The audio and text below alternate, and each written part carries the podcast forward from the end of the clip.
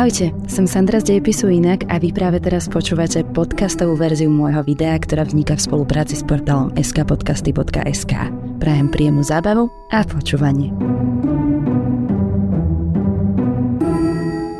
Možno ste si všimli, že pápež František je práve na Slovensku.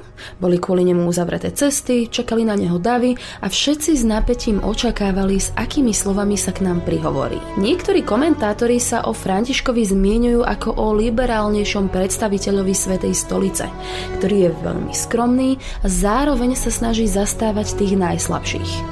V 2000-ročnej histórii Vatikánu však neboli všetci pápeži takými morálnymi vzormi ako on.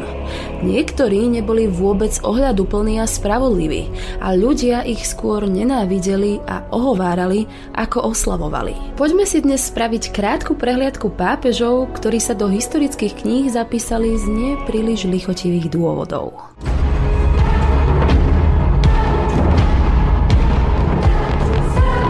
A ešte skôr, než začneme, rada by som sa vám ospravedlnila za môj hlas. Som tak trošku chorá, prechladnutá, rána už bývajú trošku chladnejšie a to mi pripomína, že by sa vám možno zišla mikinka krivnek dejepisu inak. Takže link nájdete v popise a budeme rada, keď si nejakú zaobstaráte. Na konci 9. storočia sa pápežom stal Štefan VI.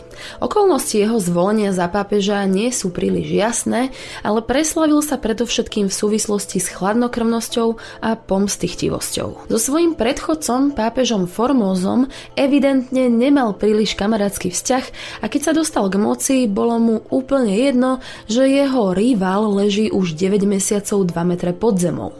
Nechal ho vykopať a uskutočnil s ním riadny cirkevný súd, tzv. synodu mŕtvych.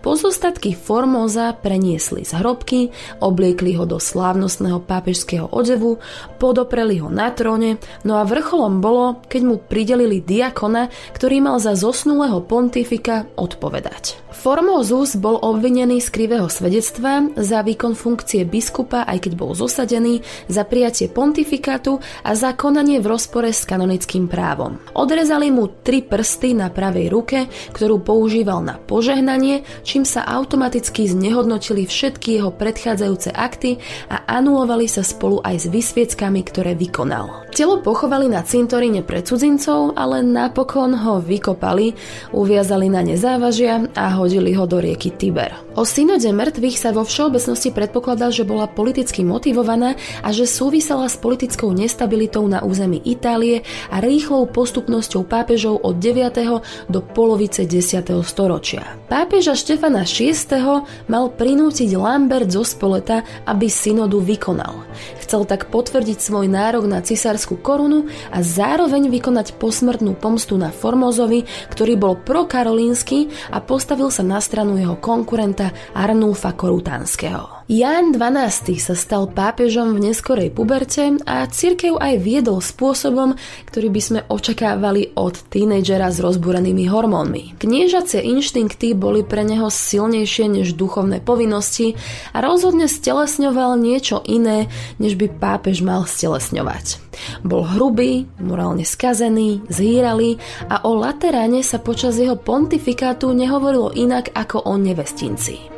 Mal naozaj veľmi zlú povesť. Z nemorálneho správania a vraždenia ho obvinili na rímskej synode v roku 963. Mal sa dopustiť aj simónie, čiže predaja cirkevných pozemkov a výsad na vlastné obohatenie sa. Nakrátko sa ho aj pokúšali zosadiť, no po krvnej čistke a zmrzačení svojich nepriateľov sa opätovne vrátil k moci. Jeho odchod z tohto sveta bol rovnako kuriózny ako aj celý jeho život. Podľa povier zomrel počas pohlavného styku buď na mŕtvicu, alebo rukou rozhorčeného manžela dámy, ktorá s ním práve bola. Pápež Benedikt IX alebo aj jediný muž, ktorý kedy predal pápežstvo a stal sa pápežom viackrát v živote. O Benediktovi sa hovorilo, že bol homosexuál, nedbalý, márnivý a chamtivý muž, ktorého viacnásobne obviňovali z cudzoložstiev, znásilnení, sodomie a vražd. V časoch politického nepriateľstva, akému čelil aj on, zvykli byť vznášané rôzne obvinenia a horlivé súdy, preto to treba brať s takým trošku nadhľadom. To, čo však vieme s istotou je, že jeho prvý pontifikát skončil v roku 1044, keď jeho opozícia vytlačila z Ríma a zvolili na miesto neho Silvestra III. Benedikt sa o rok na to vrátil späť, vyhnal svojho rivala, udržal si pozíciu a započal svoj druhý pontifikát. Pochyboval však o svojej vlastnej schopnosti udržať si túto pozíciu, zároveň si chcel vziať svojho bratranca a tak sa rozhodol v máji abdikovať. Svojmu krstnému otcovi, kňazovi Giovannimu Gracianovi, ponúkol, že sa vzdá pápežského úradu v jeho prospech, ak mu preplatí všetky náklady, ktoré doteraz mal. Jeho krstný otec tak spravil a namiesto Benedikta ho uznali za pápeža Gregora VI. Benedikt o dva roky na to zase oľutoval svoju rezignáciu a vrátil sa do Ríma, kde bol aj naďalej väčšinou uznaný ako pravý pápež. Napokon ho však obvinili z predaja cirkevných úradov, a exkomunikovali. Jeho osud je stále nejasný, ale zdá sa, že sa vzdal nárokov na pápežský stolec a napokon zomrel ako kajúcnik. Ďalší pán v našom rebríčku je pápež Bonifác VIII. Medzi jeho kritikou patril aj spisovateľ Dante Alighieri a preto mu v jeho božskej komédii našiel špeciálne miesto v pekle. Celkom známym sa stal Bonifácov citát, že pedofília nie je o nič problematickejšia ako trenie jednej ruky o druhú. Kvôli osobnému sporu nechal zničiť mesto Palestrína a najviac sa preslávil kvôli svojej tvrdohlavosti a určitej nadradenosti. Najznámejší je jeho konflikt s francúzským kráľom Filipom IV. Filip bol totižto presvedčený, že bohatstvo katolíckej cirkvi vo Francúzsku by malo byť čiastočne použité aj na podporu štátu a na financovanie vojen a tak ho začal zdaňovať. Bonifát sa proti tomu tvrdo ohradil. Zdanenie považoval za útok na tradičné duchovné práva a Filipovi odkázal, že Boh ustanovil ustanovil pápežov nad kráľmi a kráľovstvami a Filipa exkomunikoval. V roku 1303 Bonifáca prekvapila armáda. Filip žiadal jeho abdikáciu, ale Bonifác vtedy zareagoval, že radšej zomrie.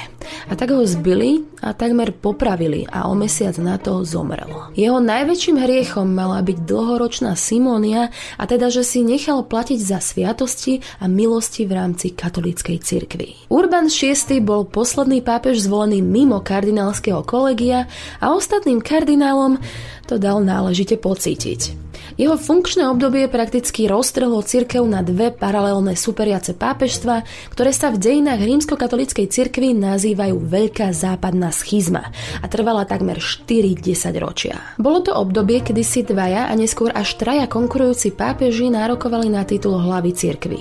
Čiže také kresťansky ladené Game of Thrones.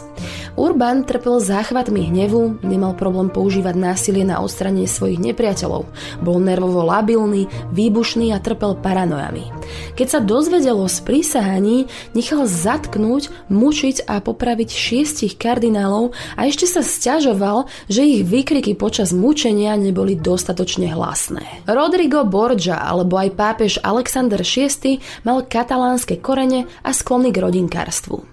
Jeho vlastný striko, pápež Kalixt III, mu tak povediac ohrieval Petrov stolec. V období svojho pontifikátu medzi rokmi 1492 až 1503 sa správal skôr ako svetský panovník než duchovná hlava cirkvy.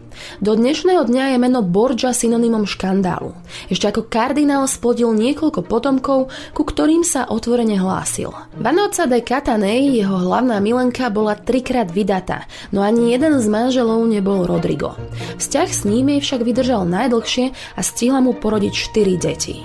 Aleksandrovou najobľúbenejšou milenkou sa stala Giulia Farnese. Pápež Alexander VI mal mať aj ďalšie 4 deti, ku ktorým sa však oficiálne nepriznával, pretože nemali isté rodičovstvo. Klebety o tom, že hostil tie najhonosnejšie orgie, aké Vatikán kedy poznal, mal podporiť aj latinský denník Liber Notarum. Píše sa v ňom, že na tzv.